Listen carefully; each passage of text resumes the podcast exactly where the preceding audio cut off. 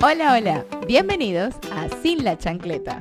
Acompáñanos en esta conversación entre una dula, un pediatra y una psiquiatra. Donde llevaremos una conversación divertida e informativa para que ustedes, pues, no sean los que tengan que tirar la chancleta. Hola, hola, buenas noches. Bienvenidos a Sin la Chancleta. Este podcast llega a ustedes por su plataforma favorita de Caproni. Así que si tienen un podcast y quieren que salga al mundo de manera fácil, caproni.fm. Hola chicos, bienvenidos.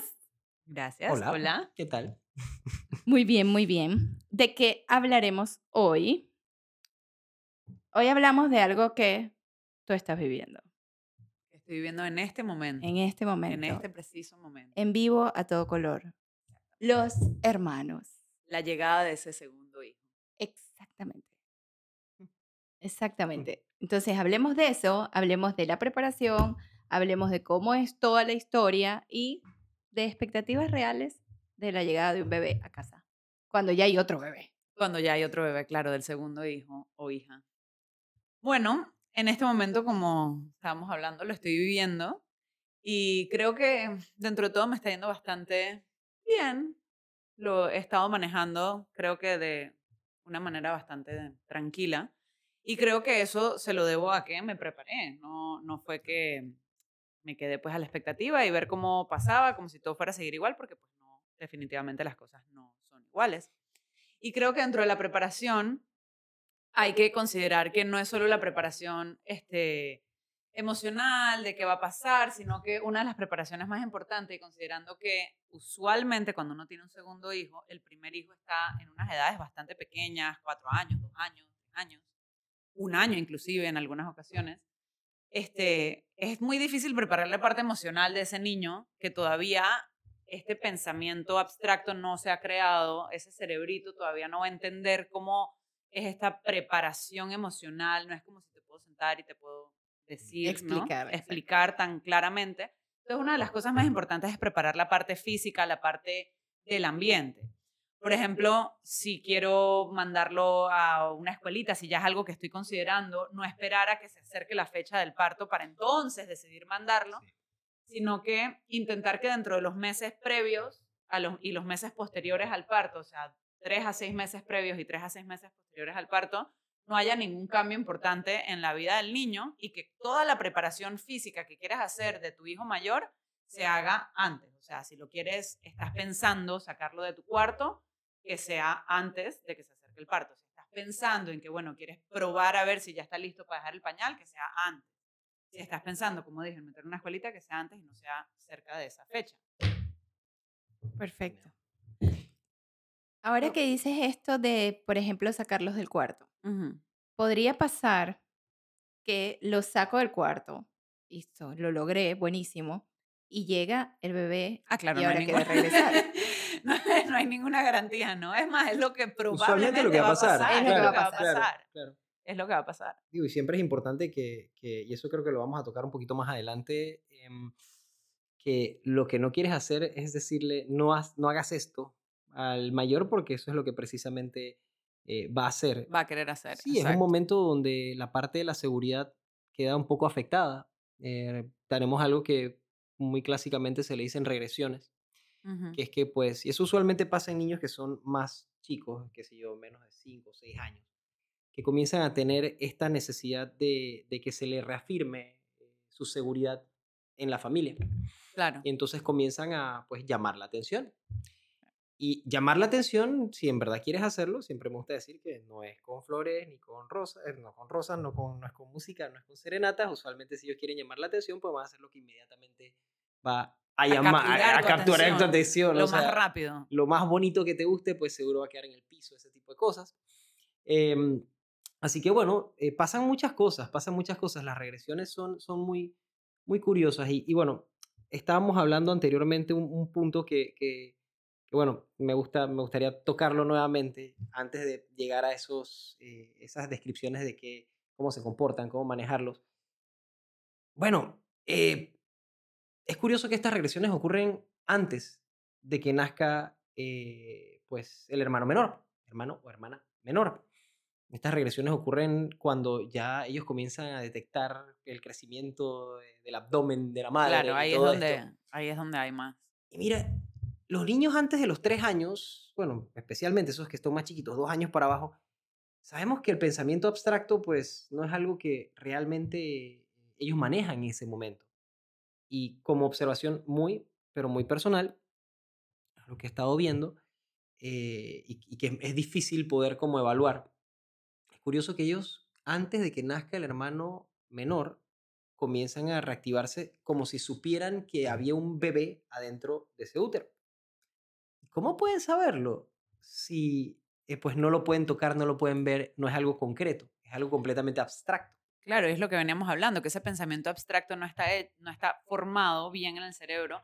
Y digo, puede ser, y una de las explicaciones más sencillas sería que, claro, toda la familia, está que tu bebé, que el hermanito, que hay mamá tiene un bebé en la panza, o sea, y se le está explicando. Claro, claro. Pero y sí, el, el, niño entiende hasta cierto punto de pronto que hay algo allá adentro, pero es, esa, es abstracto. Claro. es que hay allá adentro. ¿Por qué la barriga de mamá está así de grande, no? Claro, y, por y sí, se les habla, hay libros, hay, uno le puede leer al niño estos libros del hermanito y de la barriga de la mamá, esto, pero, pero es lo que tú dices, ese pensamiento abstracto de que, ok, me lo están diciendo, pero no lo entiendo mm. muy bien. Pero pues puede ser que ese esa suma, ¿no? Me están diciendo que viene un hermano, no lo estoy viendo, hay algo en la barriga de mi mamá, me siguen reforzando que hay algo, hay algo, hay algo. Es demasiada información, voy a hacer regresiones desde ahora. O sea, voy a empezar esas regresiones desde ahora, voy a empezar a llamar esa atención desde ahora porque claramente hay algo que está pasando. ¿no? Es curioso, si hay tanta tensión, porque se le da mucho, te voy a leer el cuento, te voy a hacer esto, no sé qué, y viene. Si hay tanta tensión en esos momentos, ¿por qué la inseguridad? ¿Por qué la necesidad de llamar la atención? O sea, eh, tú sabes hacia dónde voy, ¿no? sí, sí, te sí, hay un misterio. Pensaría que la, la, atención que se le está dando es un poco dentro de la línea de no te voy a dar, o sea, te estoy dando atención porque no te... Porque Pero eso sería abstracto también. Sí, también claro, abstracto. claro, eso también es abstracto. Entonces, siempre me... Es algo, es algo ahí hay algo bizarro, curioso, algo claro, curioso, de cómo ellos se dan cuenta de que hay un ser vivo adentro del útero, vamos a decir, niños de dos años para abajo, para ser claro, no, no, ya, ya vamos a ver que no haya confusión de dos años y medio, tres años, ya te Es que, ay, mi hijo sí lo entendió, ok, sí puede ser, si tenía tres años, cuatro años. y medio, dos años, ya saben, ya ven ese abdomen creciendo y comienzan a, pues, reaccionar, comienzan a, pues, llamar mucho la atención. Eh, ¿Cómo ellos se dan cuenta de que viene ese cambio, de que viene hasta cierto punto ese, ese reto para ellos en biológicamente su supervivencia? Porque la naturaleza es bien curiosa, ¿no? Siempre digo que cuando viene otro hermano, pues eh, el, el, el, hermano, el hermano mayor se siente inseguro porque puede ser desplazado, porque la naturaleza pasa bastante. Claro. Entonces, y si esa relación, como, digámoslo así, como primitiva, como pura que mm. tiene el bebé con la mamá, él siente algo. Es que, es que eso es lo que voy, o sea, y a consta, esto es puramente, estamos hablando antes de entrar con los temas más directos de cómo manejar esto, cómo verlo, no sé qué sí quería como soltar esa inquietud, porque es algo muy filosófico. Claro. Cómo los niños se dan cuenta de que algo está pasando sin ser concreto para ellos. Para mí, entonces, podría ser que el hecho de que, de que esté el bebé creciendo ahí, en realidad, no es tan abstracto para ellos, pues ellos como que sí lo saben, sí lo sienten. Y no sé si te lo han contado, pero me han contado varias veces que me dicen, yo supe que estaba embarazada porque me lo dijo el bebé, eh, me lo dijo el niño. Y yo, ¿qué? ¿Cómo que te lo dijo el niño? Y tú me dice, sí, de repente un día me dijo, es que voy a tener un hermano. Y yo no sabía que estaba embarazada y fui como para ver y venía un hermano. Y yo, wow, o sea. a mí lo he escuchado también, o sea. ¿Verdad? Qué loco, y, lo que siempre, siempre pasa es esos niños comienzan regresiones antes, Del, nacimiento, No importa que tengan año y medio, dos años, dos años y medio, o sea, que no haya pensamiento súper loco. En mi, experiencia, en mi experiencia que lo estoy viviendo ahorita, mi hija sí tenía, o tiene pues cuatro años, ahora que, que yo estuve embarazada, estuve por todo este proceso. Bueno, empezó, empecé el embarazo ya tenía tres años y medio y luego durante el proceso pues cumplió los cuatro años y ya estaba un poco más grande. O sea, estamos hablando que este proceso abstracto en niños menores de dos años está difícil que lo entiendan. O sea, ya con cuatro años yo se lo expliqué, hablamos del tema, ta, ta, ta, y cuando la barriga ya iba creciendo, ella lo tenía muy presente y tenía muy presente a esa hermanita que venía en el camino y todos los temas eran relacionados a la hermanita. y quería, le acercaba juguetes a la panza y estoy jugando con mi hermana y le hacía cosquillas a la panza para que yo le estuviera haciendo cosquillas a la hermanita. Y no, entonces la tenía como que bastante presente y era un pensamiento, no sé, si es un pensamiento que de pronto llegaba a entender un poquito lo que estaba pasando, pero pues obviamente te dabas cuenta de la edad cuando hacía preguntas que ya, ¿no? O sea, que cuando va a salir, que cuando salga entonces voy a poder jugar, ¿no? Entonces, todavía no entendía. también es bien chistoso. Cuando nacen, juran que van a venir de la misma edad. Exacto. La primera impresión es, llegó tu hermanito o tu hermanita.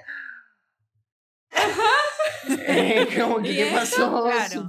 Esa, cara ¿Qué estafa? sí. claro. ¿Qué estafa esto? Hablando justo de la parte esta de la preparación, es parte de las preparaciones que hay que hacer, ¿no? Una vez se completan las preparaciones físicas, que como mencioné son de las más importantes, las preparaciones del ambiente, de todo lo que quiero que el niño mayor llegue a hacer antes de que llegue el hermano, ¿no? La preparación emocional, ya cuando están un poquito mayores, que se puede hacer y uno, digo, ¿a qué edad? No sé, porque uno conoce a sus propios hijos, uno va viendo más o menos a qué edad ellos van entendiendo, a qué nivel van entendiendo, pero una de las preparaciones es esa, ¿no? Prepararlo en la parte emocional de qué es lo que va a pasar, cómo va a cambiar la dinámica familiar, va a llegar un hermanito, cómo es ese hermanito, y prepararles eso, la parte de la edad, o sea, no va a llegar de tu misma edad, no va a llegar una, un niño para jugar, sino que va a llegar un bebé. Pero no te crees, y no se te hablen de las cosas que vamos a hacer. No importa que tanto se los diga, ellos tienen la expectativa claro, de no, O sea, uno puede hablar y hablar y hablar y tirar misa aquí de qué es lo que va a pasar y la realidad puede ser otra. O sea, eso, eso claro, la realidad puede ser otra. Pero pues igual hay libros que se pueden usar, hay, hay libros de lectura para niños chiquitos que, que hablan sobre este tema y, y no está de más incluirlo dentro de las lecturas que se les hace antes de que nazcan. Sí. Hay papás que a veces no consideran nada de esto. O sea, y, y entonces suele pasarme que cuando les voy a hablar en las prenatales, entonces les hablo acerca de preparar al hermano. Y yo les digo, bueno, pónganse, vamos a suponer que viene tu esposo y te dice que mañana llega otra esposa, que te va a amar igual, que la va a amar a las dos igual, pero que ella va a estar aquí y como tú ya tienes tiempo en la casa, tienes tú que explicarle cómo es la dinámica de la casa. Y empiezan como, y yo te suena, no, bueno, más o menos así es el asunto, para que entienda que no le va a sonar. Cruel pero buen ejemplo. Es que no le va a sonar, o sea, a ella no le suena, pero al bebé tampoco le va a sonar como que claro. me amas igual, no amas lo otro. Mm. Claro, y, y, acordarse que o sea, por más preparación que haya, claro, puede que cuando llegue igual, igual, igual, las emociones son las emociones. claro, son las emociones. Claro. No, y también, o sea, porque puede que también durante el embarazo el niño mayor esté emocionado y está feliz y está ilusionado. Y tú, bueno, ya me salvé de esta, o sea, mi está listo, preparado, y cuando llega, ah, entonces, ¿cómo puede ser? Porque no todo es malo y no es para asustarlos aquí que no tengan más hijos. Claro. ¿Cómo puede ser que todo salga Yo soy perfecto? neonatólogo, yo, tengo, yo tengo conflicto de interés. ténganlo, ténganlo. El único conflicto de interés que tengo, sigan teniendo, no tengo con la fórmula, no tengo nada de eso. Claro, no conflicto de interés. Pero no tengo nada de malo con la natalidad. Pero sí, mira que hay algunos niños también que se emocionan con la llegada, ¿no? Ajá. Emocionados. Pero después, pasado como dos semanas, eh, eh, ajá, y hubo una que me dijo, ¿y cuándo se lo van a llevar? Sí, sí, sí, sí. ¿Y Pero ahora? E, eso es lo que también se nota, que ellos inicialmente, la mayoría, va a tener un buen recibimiento, o sea, primera, primera semana y media, segunda semana, y después viene esa sí, actitud así como que, ok, ya pues. Ya, exacto. ya, se lo pueden llevar. Claro. Esto es, normal y es esperado. Claro. es algo que. Claro. Hay que validarle las emociones. Hay que validar en ese momento y. Y yo creo que ahí es donde los papás también no solo se tienen que preparar ellos, es que hay que preparar a la familia. Ah, sí, hay que preparar a la familia dentro de eso. De repente vamos como, como pasito a pasito con, con una de las eh, Sí, sí, Vamos con la preparación física, porque a veces decimos preparación física, sonamos como. Bueno, preparación física y, y, la técnica, la preparación física y técnica del ambiente, lo que habíamos hablado, ¿no? Preparar al hermano mayor, preparar el, el ambiente, ¿no? La clásica, el cuarto del bebé o el área del bebé o whatever.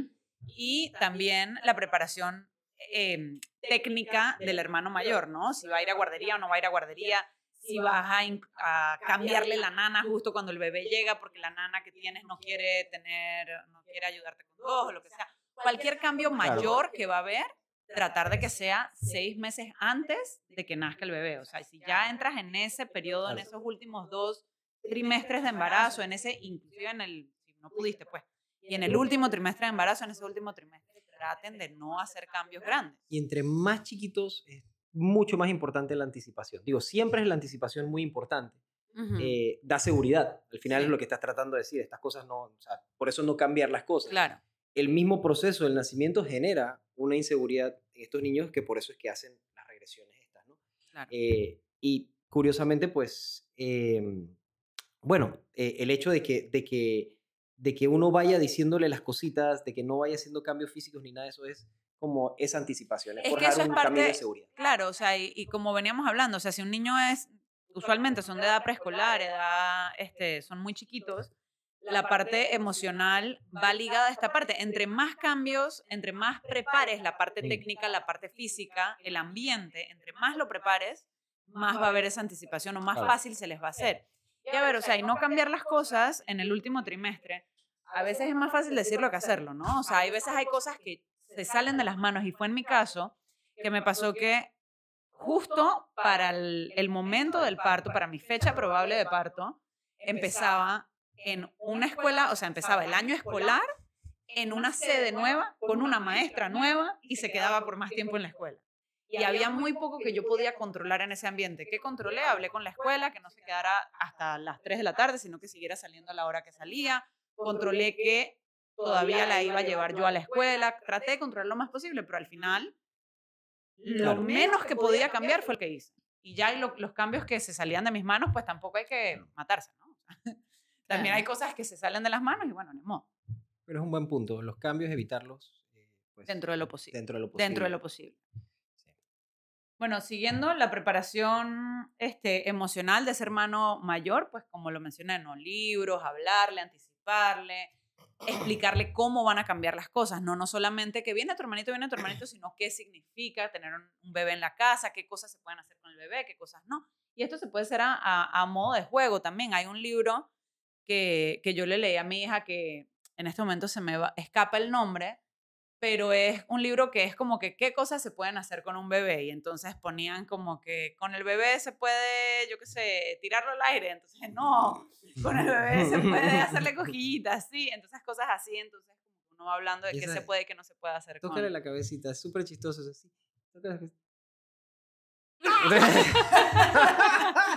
Y lo que, lo que han pasado, por esto sabes lo que Sí, sí. Pero, sí, sí, sí. Suavecito, suavecito. Exacto. No, no. y bueno, y la preparación de la familia, que es bastante importante, porque dentro de la preparación de la familia está el explicarle a la familia que viene un hermano, sí, que todos mm. podemos estar emocionados, sí, pero que hay que cuidar las palabras con ese hermano mayor. Mm. Es decir, no decirle a la familia así de frente y sin pelos en la lengua, por favor, no digan frases como ahora tú eres el hermano mayor, tú lo tienes que, cuidar, tú tienes que ayudar a mamá, tú tienes que, y tienes que, y tienes, y esa, tú tienes que, el niño mayor no tiene que hacer absolutamente nada más que seguir siendo niño. No tiene que hacer absolutamente nada. Los padres son los padres. Los padres son los que tienen que hacer cosas y el hermano está ahí para, para ser hermano. Para tienen que decirlo a veces, tienen que sentarse y decirle cuando, cuando esa situación de balance, por X o Y motivo, como que se va rompiendo, porque a veces pues los niños tienen este aspecto protector eh, uno tiene que decirles, bueno, hijo, mira, tú eres un niño, yo soy el papá, pues no te preocupes, aquí estoy, o sea, eso es bien importante. Eso es bien importante, quitarles esa responsabilidad al, al niño, porque sí, hay veces tú puedes preparar y como dice Alberto, el niño asume la responsabilidad, ¿no? De, de, cuidado, mi hermanito no puede hacer tal cosa, cuidado, mi hermanito se pega. Y uno, como dice, les dices, oye, mira, yo soy el papá, no te preocupes, yo estoy aquí, yo lo estoy cuidando. Y es que la consecuencia de eso es precisamente que esa relación entre hermanos está comenzando a estar minada. Eh, estamos comenzando a tener un rol que es totalmente un rol que no es. Tú no quieres estar, entre comillas, parqueando. No, quieres estar mucho con, pues, sales por ahí, voy a salir con mis papás. Entonces, como ese rol no es tan bueno de compañerismo entre hermanos. Exacto. Entonces hay que como que, si se ve que eso está yendo hacia ese lado, hay que corregirlo. Hay que, corregirlo. hay que corregirlo. Y bueno, el otro que les quería dejar aquí el datito que muchas veces sí, bueno, preparo a mi familia, pero pues no tenemos la familia de pronto que me hace caso y que igual ese familiar... No, mira. ¿En serio? No yo puede. trato y Oye. trato y nada, mira. No, mentira, mentira, mentira. Dejándolo aquí claro, mi familia sí me escucha. Pero La, la mía también. Sí, la mía sí, por si también. acaso me están escuchando, yo quiero Aunque que sepan que estoy debo- muy voy a decir agradecida. Voy a, voy a decir esto porque yo salí esa parte. Me acuerdo de, hijo mío, yo sé que tú eres pediatra, yo sé que a ti te gustan estas cuestiones de crianza. Yo sé que tú estudias mucho, hijo. Pero, Pero, yo ya pero, pero, ya, ok. Pero. Ok, mamá, gracias. Bueno, pero ajá, regresando Y como había estudiado, yo dije, muchas gracias, mamá, tienes razón, tienes razón. dejándoles el datito de cómo manejar cuando la familia igual tira el comentario, igual dice, tú eres la hermana mayor, tú tienes que... Y gracias, mamá, me ayudó, el Lo papá que, me ayudó. lo- el datito que les dejo es, no se enfrasquen con la familia, no empiecen, te No. dije que no le dijeras, te dije que te tal, sino volteate y habla con tu hijo y dile, no, mi amor, tú no tienes que encargarte de eso. Y ya, no te enfrascaste, corregiste y, y no pasó nada. Claro, claro. Buen dato. Ese es muy buen dato. Un poco complejo a veces en el posparto y las emociones posparto que uno que queda que "Ah, Claro. quiero claro. cómo decirlo. Y, y eso, Pero mira, eh, la- las mismas emociones son bien interesantes porque las mamás tienden a tener una como una hiperreactividad Claro, emocional claro, sí. ante los mayores. Cualquier Sí. cosita y te lo dicen con mucho dolor y con mucha culpa. Y eso es bueno manejarlo. Me toca a veces manejarlo en la consulta, eh, pues, eh, indicarles que es normal que se sientan de esa forma, que, que cualquier cosita los haya, los haga eh, eh, saltar, por decir así, eh, y se sienten muy mal, porque con los segundos, como ya tú tiendes a entender cómo es el proceso que antes te generaba este grado de ansiedad y te desregulaba, como sabemos que los bebés cuando nacen se regulan a través de la madre, a través del padre, a través, o sea, esa- ese ciclo de corregulación. Obviamente con el primero, cuando uno es un poquito inexperto, eh, pues definitivamente te cuesta más sentirte regulado para poder regular al bebé. Ujú. Entonces con los segundos, eh, la mayoría de las veces tienden a ser como más tranquilos en esos inicios, porque tú ya manejas las cosas esas de una forma Pero mucho más sencilla. Increíblemente Sí. más tranquilo. O sea, totalmente. al punto que, Totalmente. yo no sé, Alberto, si tú te acuerdas que dentro de esas primeras semanas hasta te preguntaba, dije, normal, o sea, ¿será que hay algo neurológico Sí. pasando? Porque es que duerme todo el día. Te está que sí, los no segundos son como no piloto nada. automático, no te preocupes. No pasa nada. Yo estaba Sí. aquí preocupada de Ah. que fuera tan tranquila. No, sí, eh, y Increíble. tiende a ser así. Increíble. Y tiene que ver con, con, con eso, que la capacidad de regulación es mayor porque Claro. tú no pierdes la calma tan fácilmente con ellos. Pero con los mayores, y Mm. genera mucha culpa, sí la pierdes fácilmente. Súper reactivo. Claro. Entonces, eso es algo importante, que, que si sienten esas emociones, eh, sí, puede que genere algún grado de culpa y todo esto, traten de no trabajar a través de, de- de esa emoción, a través de eso, ¿no? Eh, que eso pasa, que, que saber tener compasión por uno mismo ayuda y que son procesos normales de adaptación. Claro. Claro, claro. Yo Pero creo que quería que, que aprovechar e- este, este momento para que nos hables un poquito acerca de las emociones de mamá de mamá. y de Mm. si eh, siento como más afinidad con, con este o con aquel y me siento culpable por eso Claro. y todas esas cosas. Claro, sí, mira, yo, Vamos a ir yo, al tema del favoritismo. yo creo que el tema de la culpa es un tema que es muy importante tocar cuando Sí. hablamos de, de segundos hijos.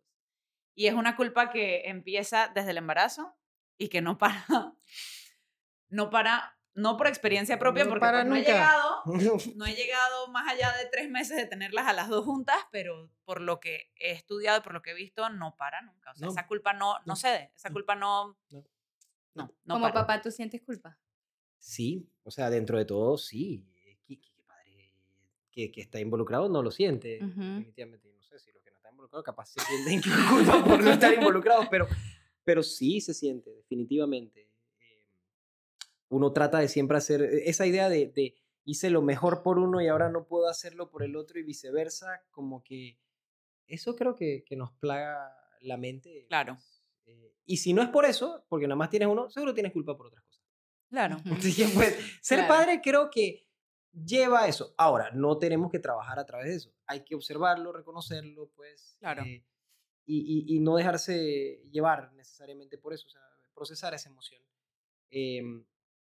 Em, yo, creo que, yo creo que una de las formas más fáciles de procesarla es entenderla. O sea, entender que no estás solo en esa emoción. Y dentro de la preparación, como hablamos, ¿no? La preparación de la familia, del hermano mayor, que es emocional, que es física, que es esto. Mm. Una de las preparaciones también que hay que hacer durante el embarazo y de pronto hasta antes, si ya estás pensando en, en meterte en ese segundo embarazo, es esa preparación del adulto también, de, de la mamá, del papá, de la pareja, mm. y de qué esperar, qué es, lo, qué es lo que se va a esperar. Y una de las cosas a esperar es que la culpa empieza desde que me entero que estoy embarazada. ¿Por qué? Primero porque, mira, no me emocioné de la misma forma. Y entonces, ¿por qué no me emocioné de la misma forma? Porque no quiero tan, tanto a este bebé como quise al primer bebé cuando me emocioné de ese primer embarazo, de ese porque fue el primero y ahora no me emociono de la misma forma y, y la, esa no emocionarse de la misma forma es normal, es completamente normal y nadie lo habla. Entonces cuando no me emociono, empieza la culpa. culpable porque este embarazo no me emociona.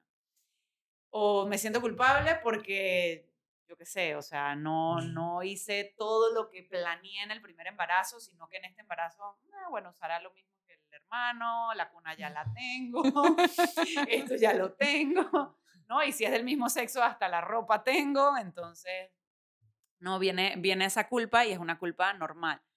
Le sigue la culpa, ahora me siento culpable porque le voy a alterar la vida a mi primer hijo. Y entonces esta culpa de ahora que va a ser mi primer hijo y ahora como le digo y como le explico y le va a cambiar la vida y pobrecito y míralo él tan feliz y entonces, entonces viene la culpa por ahí también. ¿no? Y es un mar de culpa. Y entonces, no, no suficiente con que me da culpa que no me emocioné, me da culpa que voy a usar lo mismo, me da culpa que le voy a cambiar la vida a mi hijo, sino que también me da culpa que, este, que, ay. Y cosas, si, si es niño o niña, podemos usar la misma ropa, no metamos ese tema. Ah, no, sí, Digo, hay pijamitas y esto, ¿no? Pero, digo, si la abuela le regaló el vestidito tutú, o sea, yo no sé, normal, no me metí en ese tema. Ah, no, está bien, está bien, está bien. No, no, no, no. Estoy de acuerdo contigo, ¿no? Ese va más adelante, va más adelante. Ese, ese, viene otro tema más adelante. Yo solo hablando aquí de... Claro, estoy, estoy, obviamente. No, por si, acaso, si quieres, podemos cambiar a ella. Eh, todos, si todos están, bien si con todos esto, están no de acuerdo. hay ningún problema. Claro que sí, no, no hay ningún problema. Pero dentro de esa culpa también, y una de las más importantes es, ¿y ahora lo voy a querer igual? Y es una pregunta que se hacen los papás durante todo el embarazo, ¿lo voy a querer? ¿Cómo lo voy a querer? Si ya quiero tanto a este, probablemente lo quiera, pero un poquito menos, pero no sé, pero sí. Y la verdad es que cuando nace te das cuenta que, que se puede. Eh, sí, ahora la forma de querer es, es, diferente también. También. Y eso también a veces... y la forma de afinidad también que puedes tener en un momento, en el tiempo, porque eso cambia. Eh, con uno y con el otro, pues, con una, con la otra. Eh, entonces, entonces eh, sí, obviamente afecta un poco, porque puede ser que en algún momento, pues, estás eh, teniendo más actividades y cosas con uno, entonces sientes que no estás dando para el otro. Inclusive puedes estarte sintiendo más emocionado por estar haciendo una de estas actividades, pues, con uno y, pues, con el otro menos actividades. Y eso en serio pone como en duda a las personas en si en verdad los amo por igual. Claro. Y es que el amor no es igual. El amor es diferente. El amor, pues, eh, tú quieres a las personas, eh, diría, no es más o menos, es como distinto, es como distinto. Y seguro vas a tener, pues, ganas de pasar más tiempo por una situación, en un momento, en un tiempo, un espacio. Exacto. Y hay que saber reconocer eso, para no seguir dando vueltas a la culpa. De que, ah, bueno, ay, salí más tiempo pues con este porque estaba haciendo tal cosa, que si fuimos al cine, estábamos haciendo tal cosa y después con otro no estaba pasando tanto tiempo. Digo, obviamente, si estás enfocado, si estás anuente eso, trata de pasar tiempo pues con, con ambos. Con, ambos. pero sí, o sea, yo creo, y creo que por ahí viene la línea de, del, del tema del favoritismo. Exacto. ¿No? O sea, y lo que yo pienso es que no es que hay un hijo favorito digo, en la mayoría de los casos, ¿no? Aquí, que hay papás que lo digan muy tajantemente, pero en la mayoría de los casos no se trata de un favoritismo, se trata de personalidades, se trata de emociones, se trata de momentos. Claro. Momentos en los que se me hace más fácil pasar tiempo con, e, con un hijo que tiene de pronto gustos más acordes a los míos que con otro hijo que en este momento de su vida no tiene gustos tan acordes a los míos y entonces sí, paso tiempo, pero se me hace un poco más difícil porque pues tengo que trabajar sobre estos gustos o, meterme a un gusto que, que, es de mi hijo y lo hago con mucho gusto.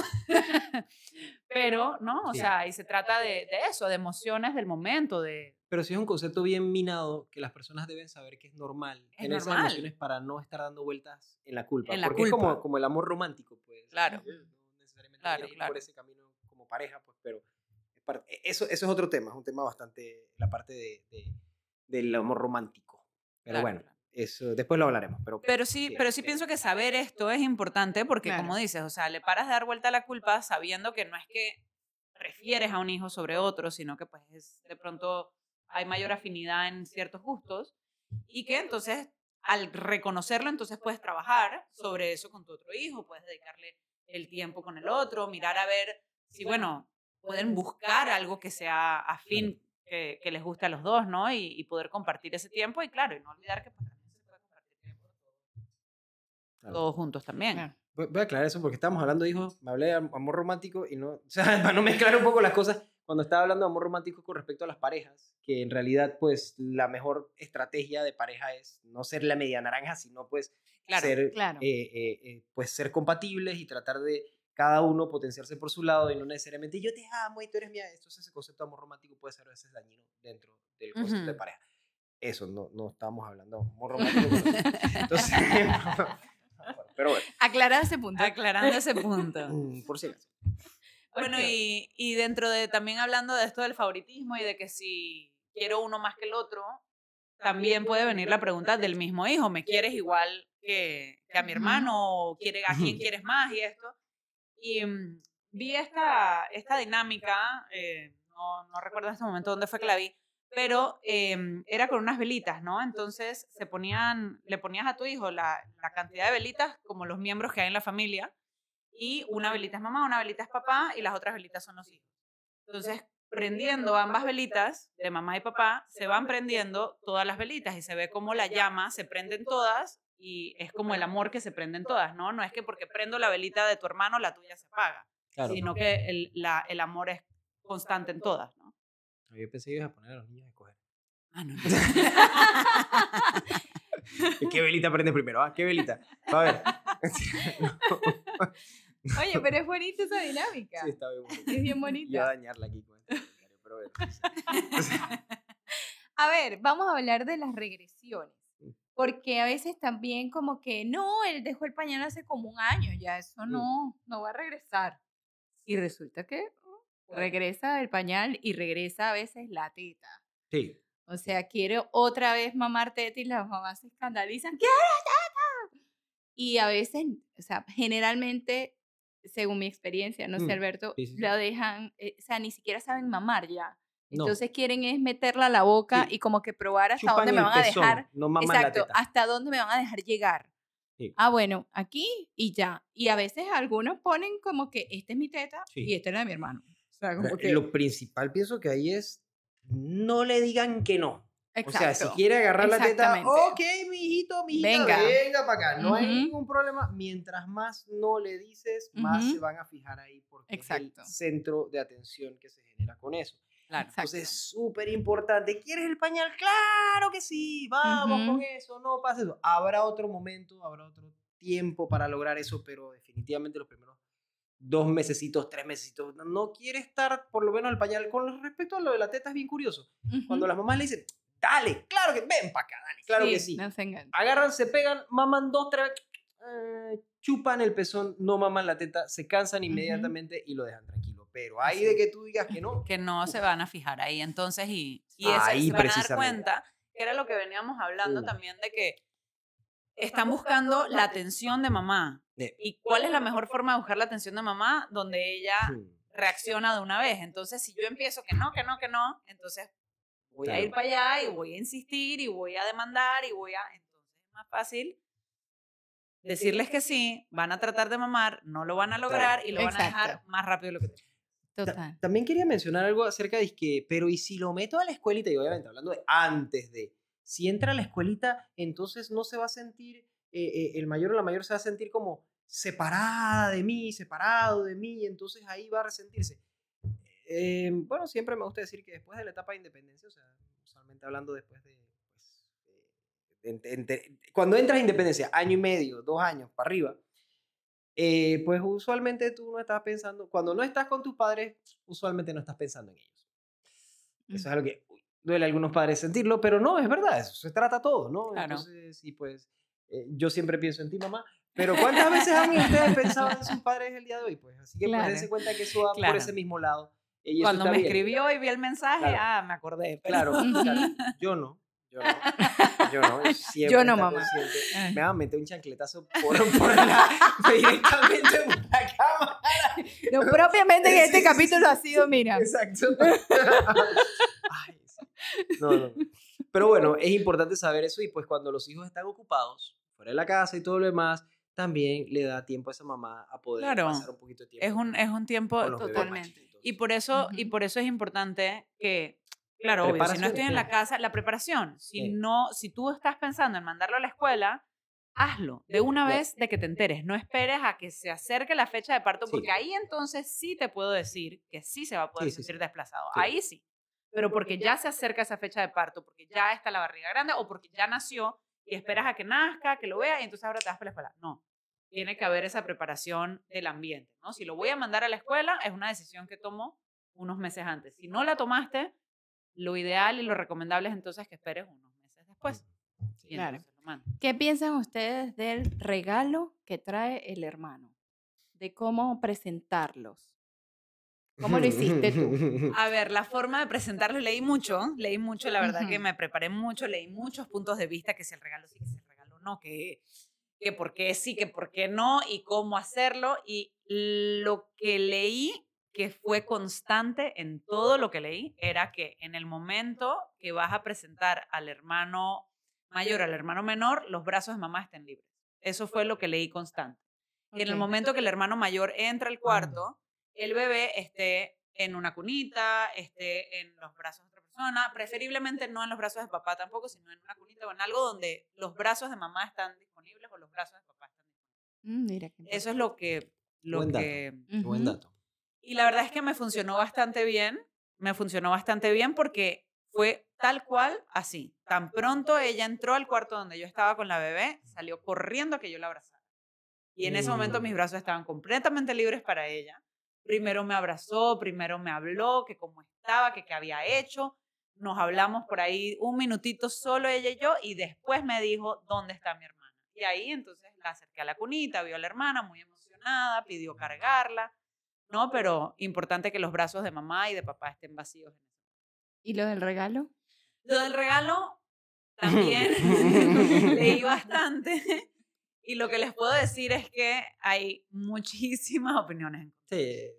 Que sí, que no, va a depender ya de cada familia. Nosotros decidimos sí hacerlo, nosotros sí lo hicimos, porque lo hicimos inclusive desde antes. O sea, yo lo hice desde que estaba embarazada, tan pronto para contarle que estaba embarazada, le dimos un regalo que yo le dije que fui a escogerlo con la hermana, que tengo la hermana cargada y fui a escoger el regalo. que cuando escogí el regalo yo sentí que la hermanita me pateó y entonces eso era que ya este era el regalo que le quería dar y ella muy emocionada fue y le contó a todo el mundo que es el regalo que le había dado la hermana, que la hermana le había mandado. Igual cuando nació, mira que cuando nació creo que, ah, sí, también un regalito, pero pues la verdad es que no le, no le prestó ni atención. Se le dio igual el regalito. Le dio igual el regalito, pero Mira, depende de cada familia. Algunas personas piensan que es como ilógico pensar que un bebé va a escoger un regalo y que cómo le vas a decir al niño que algo tan ilógico como que un bebé va a escoger un regalo. Otras te dicen... Está digo, le decimos de Santo Claus. Exacto. Esa fue mi lógica y yo dije... el elfo santo. Claro, el, elfo. El elfo. Es ridículo un señor que te trae regalos también. que bueno, a todo el mundo. No me, el niño Dios trayendo regalos también. También, también, también. Entonces, nada, yo tomé la decisión de sí hacerlo. ¿no? Hay familias que dicen que, bueno, no del hermanito, sino un regalo de la familia, un regalo de porque, como si pasaras de grado, ¿no? Porque ahora eres hermano mayor, entonces el regalo del hermano mayor no necesariamente que viene del bebé, ¿no? Eso ya depende, siento yo, que de cada quien. Una vez leí que en la preparación familiar se podía hacer una fiesta del hermano mayor. También lo leí, entonces, Y entonces ellos recomendaban que ese era el día como de el hermano y que todos iban a estar era pendientes de él, era a celebrarlo a él o a ella. De que, entonces, de, por, que era hermano mayor, ajá, por ser hermano mayor. Entonces me pareció como bonito porque pues es como darle precisamente ese día que todo el mundo está como celebrándolo y es como, como una especie de ritual para ese, ese paso, ¿no? A mí me sonó lindo, pero quería saber la, la opinión de ustedes. Dentro, dentro de lo que vi también que me llama, me acuerda a lo que dices de la fiesta del hermano, también leí que como siempre vienen a traerle regalitos al bebé y esto, entonces que le pidieras a la gente que viniera que también le trajera un regalito al hermano mayor o tú tener como una canastita de regalitos que cuando llegara esa persona, si no tiene algo para el hermano mayor, decirle, oye, agarra la canastita y se lo das como si tú también le trajeras algo al hermano mayor. No sé qué piensan ustedes de eso. Yo pienso que son situaciones muy, muy, o sea, puede, si, si lo haces mal, puede conllevar algún problemita. Como lo estás escribiendo, no suena como para nada, eh, para nada problemático. De que sea beneficioso, más positivo, tan. No sé, a mí en lo personal no, no me, no fue algo que me pareció. Yo pienso más que si. Creo que la atención tiene que ser hay más, momentos, ¿no? más pues de la atención, pues de la presencia que le das. Claro, y hay, y hay, hay momentos en los que cumpleaños, o sea, no es que el cumpleaños de uno entonces le traen regalos al otro, ¿no? Y este es el nacimiento. Como que también redirige un poquito el, el, enfoque de la situación. Claro. Pero bueno, a esa edad tampoco a los niños les interesa más nada que ninguna exacto. la percepción y el enfoque. Exacto, exacto. Yo soy, yo pienso, y, y, de lo que he visto y lo que he analizado un poco, pienso que la parte material de pronto no tanto, ¿no? No que traerle un regalito a mi hijo mayor también, no, no, no pienso que debe ser por ese lado yo pienso que si quieres preparar a la persona que viene a visitarte, al familiar, al amigo, a lo que sea, una mejor preparación sería decirle, mira, cuando vengas, no te enfoques en solo preguntarle al mayor, ¿y cómo estás ahora, hermano mayor? ¿Y cómo no se queda el hermano mayor? ¿Y cómo te sientes, hermano mayor? ¿Y estás feliz con tu hermano? Y la misma cantaleta de siempre, si no, porfa, cuando llegues, pregúntale a él cómo está, cómo le fue en la escuela, cómo, no, o sea, dale una importancia sin ese hermano. Exacto, creo que describiste lo que quería, lo que estaba tratando de expresar de la mejor forma posible, sí. Sí, que no es necesariamente acerca del, del regalo, es acerca de la, la parte material, la, parte de la presencia, de que tú también eres importante, también te vine a visitar a ti. lo que necesitas. Y preguntarte cómo estás sin relación a tu hermano. O sea, claro porque esa pregunta, y dentro de la preparación de la familia creo que es una de las cosas que hay que hacer. Mm. Cuando llegue el hermano, por favor no bombardeen de ¿y cómo te sientes? Y estás feliz y lo quieres mucho, ¿verdad? ¿Verdad? Que lo quieres muchísimo. claro, Y a veces, no, y me ha pasado que los niños dicen, no lo quiero. Y empiezan, no, ¿cómo no lo quieres querer? Y entonces, hermano, ¿para qué preguntas algo que no quieres la respuesta? Exacto. no pregunte. No pregunte. Pregúntale cómo está. Claro. ¿Cómo te fue? ¿Qué comiste hoy? ¿Qué fue lo más divertido que hiciste? No sé. Claro, y no escandalizarse si, e, el, si un día amanecí y dice, no, no lo quiero. Ah, está bien, mi amor, mañana lo vas a querer, no hay ningún problema. O sea, es validar, no lo quieres hoy, está bien. O sea, no, pero no escandalizarse porque es el hermano y todas estas cosas. ¿no? Ok, ¿cuáles serían las frases que ustedes evitarían? Mm. Bueno, antes, los celos versus duelo. Hablando un poco de eso, ¿no? De que el hermano va a decir de que no, ya no lo quiero o no. Me quería meter por ese lado de los celos, ¿no? Porque es algo que se habla muchísimo, ¿no? De que el hermanito que si tiene celos, y es algo que también las familias preguntan mucho, se te acercan y te dicen, ¿y está con celos? O viene el hermanito y hace alguna regresión, el hermano mayor, pues y hace alguna regresión, hace alguna pataleta justo en ese momento, y sale el comentario de la familia, es que está celoso. Y realmente a mí me gusta cambiar un poco esa palabra celos, porque la palabra celos tiene una connotación muy negativa, tiene una connotación muy de que es la culpa del niño, que el niño lo está haciendo a propósito y, y me parece que pone al niño en una luz muy, muy fea, cuando realmente si te cambio la palabra y te digo, mira que no son celos lo que le está pasando, lo que le está pasando es un duelo. Pues él está pasando por un duelo donde ya no es el hijo único, está pasando por un duelo donde su vida cambió, donde su mamá no es de él solamente, donde su papá no es de él solamente donde su espacio no es él solamente. Entonces eso es un duelo. Y cuando yo te cambio la palabra, el pensamiento cambia también. Entonces ya no lo veo como qué pereza que me está haciendo una pataleta, qué cosa este niño otra vez con esos celos, sino que lo veo como que, oye, entiendo por lo que está pasando. Pobrecito está teniendo le pones compasión. Le pongo compasión a la situación y se me hace más fácil a mí como adulta manejar la situación de una mejor manera, entenderlo, validarlo, ¿no? Entonces yo creo que es importante que cambiemos esa palabra, no son celos, es un duelo. Súper bien. Total. Súper bien. Sí. es súper importante. Sí. Y, está bonito, está bonito porque es eso, le cambias la energía. Le cambias la energía a la situación. Totalmente, totalmente. Ok, y entonces, ¿cuáles serían las frases que podríamos evitar? creo que lo habíamos mencionado anteriormente, esto de que, de que, pero eres el mayor y, y, ahora lo vas a cuidar, ¿verdad? Vas a cuidarla, eres el, ese tipo de situación de, de como de darle un rol que no es el que no es el que corresponde. Totalmente. Ajá. Eso es importante. Creo que otras frases a evitar también este, son cuando, cuando están haciendo alguna, alguna pataleta, algo que tú consideres que es una regresión, ¿no?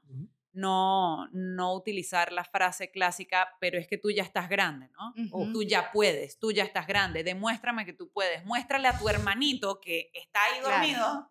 Muéstrale cómo tú comes solo, que se ve ahí, que no se da cuenta.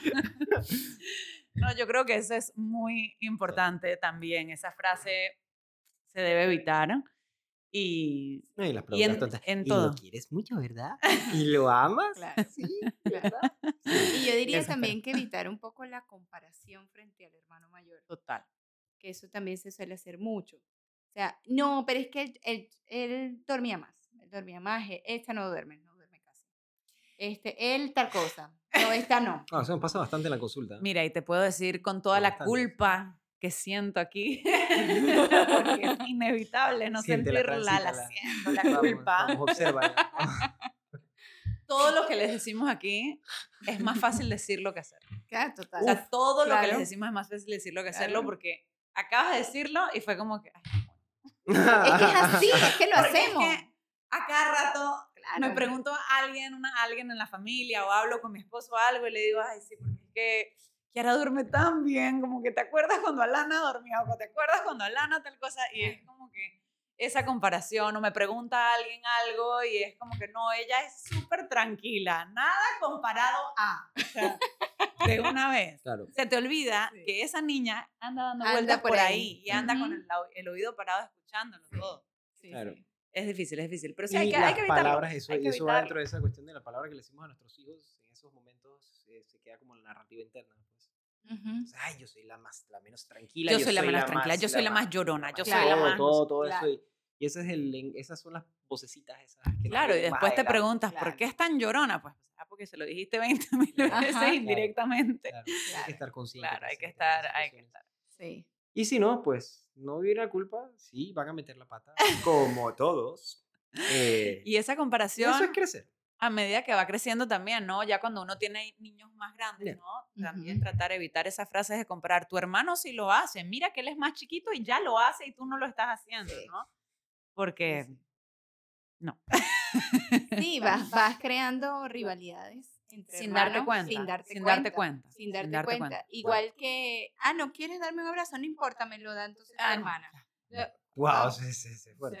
esa está, esa está. Mira que la veo no, pero y, se, lo dicen con tanta como normalidad, o sea, como que son, son frases que se usan de forma como, como con inocencia, con inocencia, con inocencia, con desconocimiento. Yo creo que es desconocimiento, exacto, con desconocimiento, saber razón, con que le estás haciendo un daño a ese hermano mayor o a ese hermano que no te está queriendo dar el abrazo. Exactamente.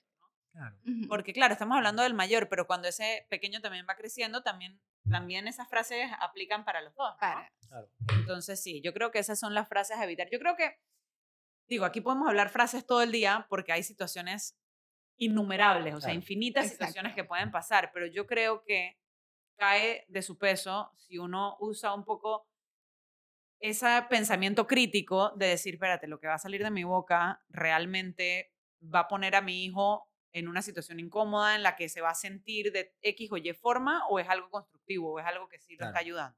Pero a ti te pasa eso que tú no piensas antes de hablar. A mí jamás, jamás, jamás, se me sale No, no sabemos qué estás diciendo.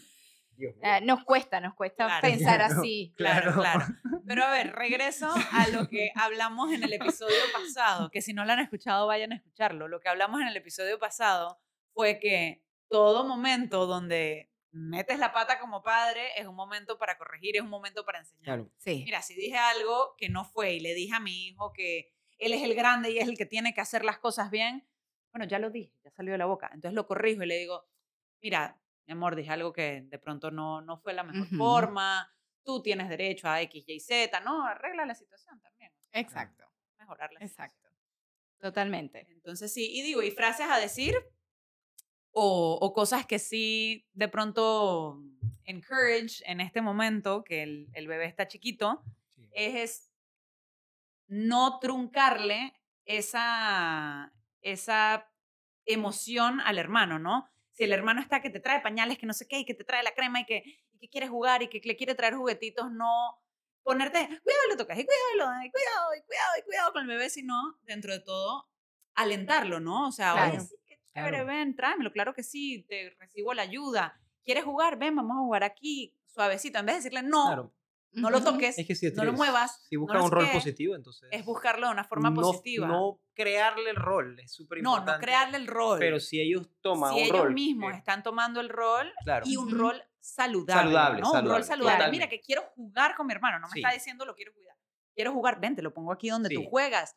Vamos a jugar con él, vamos a ta, ta, ta. O si quiero cargarlo, ven, cárgalo, claro que sí, pero no de. No lo puedes cargar porque estás muy chiquito y lo vas a dejar caer al piso y no puedes y no puedes y no, no. Si él le está mostrando interés, trabajen con ese interés, ¿no? Sí. Claro, claro. Pero fíjate que este, mm, algo que, que, me gustaría agregar, que ahora que dijiste la ayuda del niño, es que las mamás acepten la ayuda de los demás, de afuera. A veces cuando vienen los segundos hijos no quieren la ayuda de nadie. Mm. Entonces, no, yo puedo, no, pero en esta, no, no, no, que no se lo lleven, que no hagan esto, que no hagan Que ya yo sé cómo, ya yo sé Exacto. Y es aceptar un poco la ayuda porque a veces dos, dependiendo de las edades, pues están en, etapas diferentes y, puede ser agotador. Entonces, abrirse un poco a recibir la ayuda. Total. Este, que pues a veces la gente no va a ayudar como queremos, pero es ayuda. Pero es ayuda. Claro. Es ayuda. Claro. Es ayuda. Es ayuda. Y si no, pues es una comunicación efectiva. Si no es como quieres que te ayuden, entonces. Puedes, puedes decirlo a ver que, a, qué, a qué se llega. Exactamente. Pues la verdad, este tema ha estado súper, súper bueno, me encanta. Este, pues yo no tenía mucho que decir porque tengo uno solo. Pero ustedes lo dijeron todo. Muy bien. Pues la verdad, muchas gracias, chicos. Este, gracias por escucharnos, gracias por llegar hasta aquí y los invitamos a nuestro próximo capítulo. Esperemos que lo hayan disfrutado mucho y nos pueden dejar comentarios de qué quieren escuchar, qué temas quieren que hablemos y cómo les fue con los hijos más, más grandes, los más chicos, nos cuentan. Bye bye. Bye.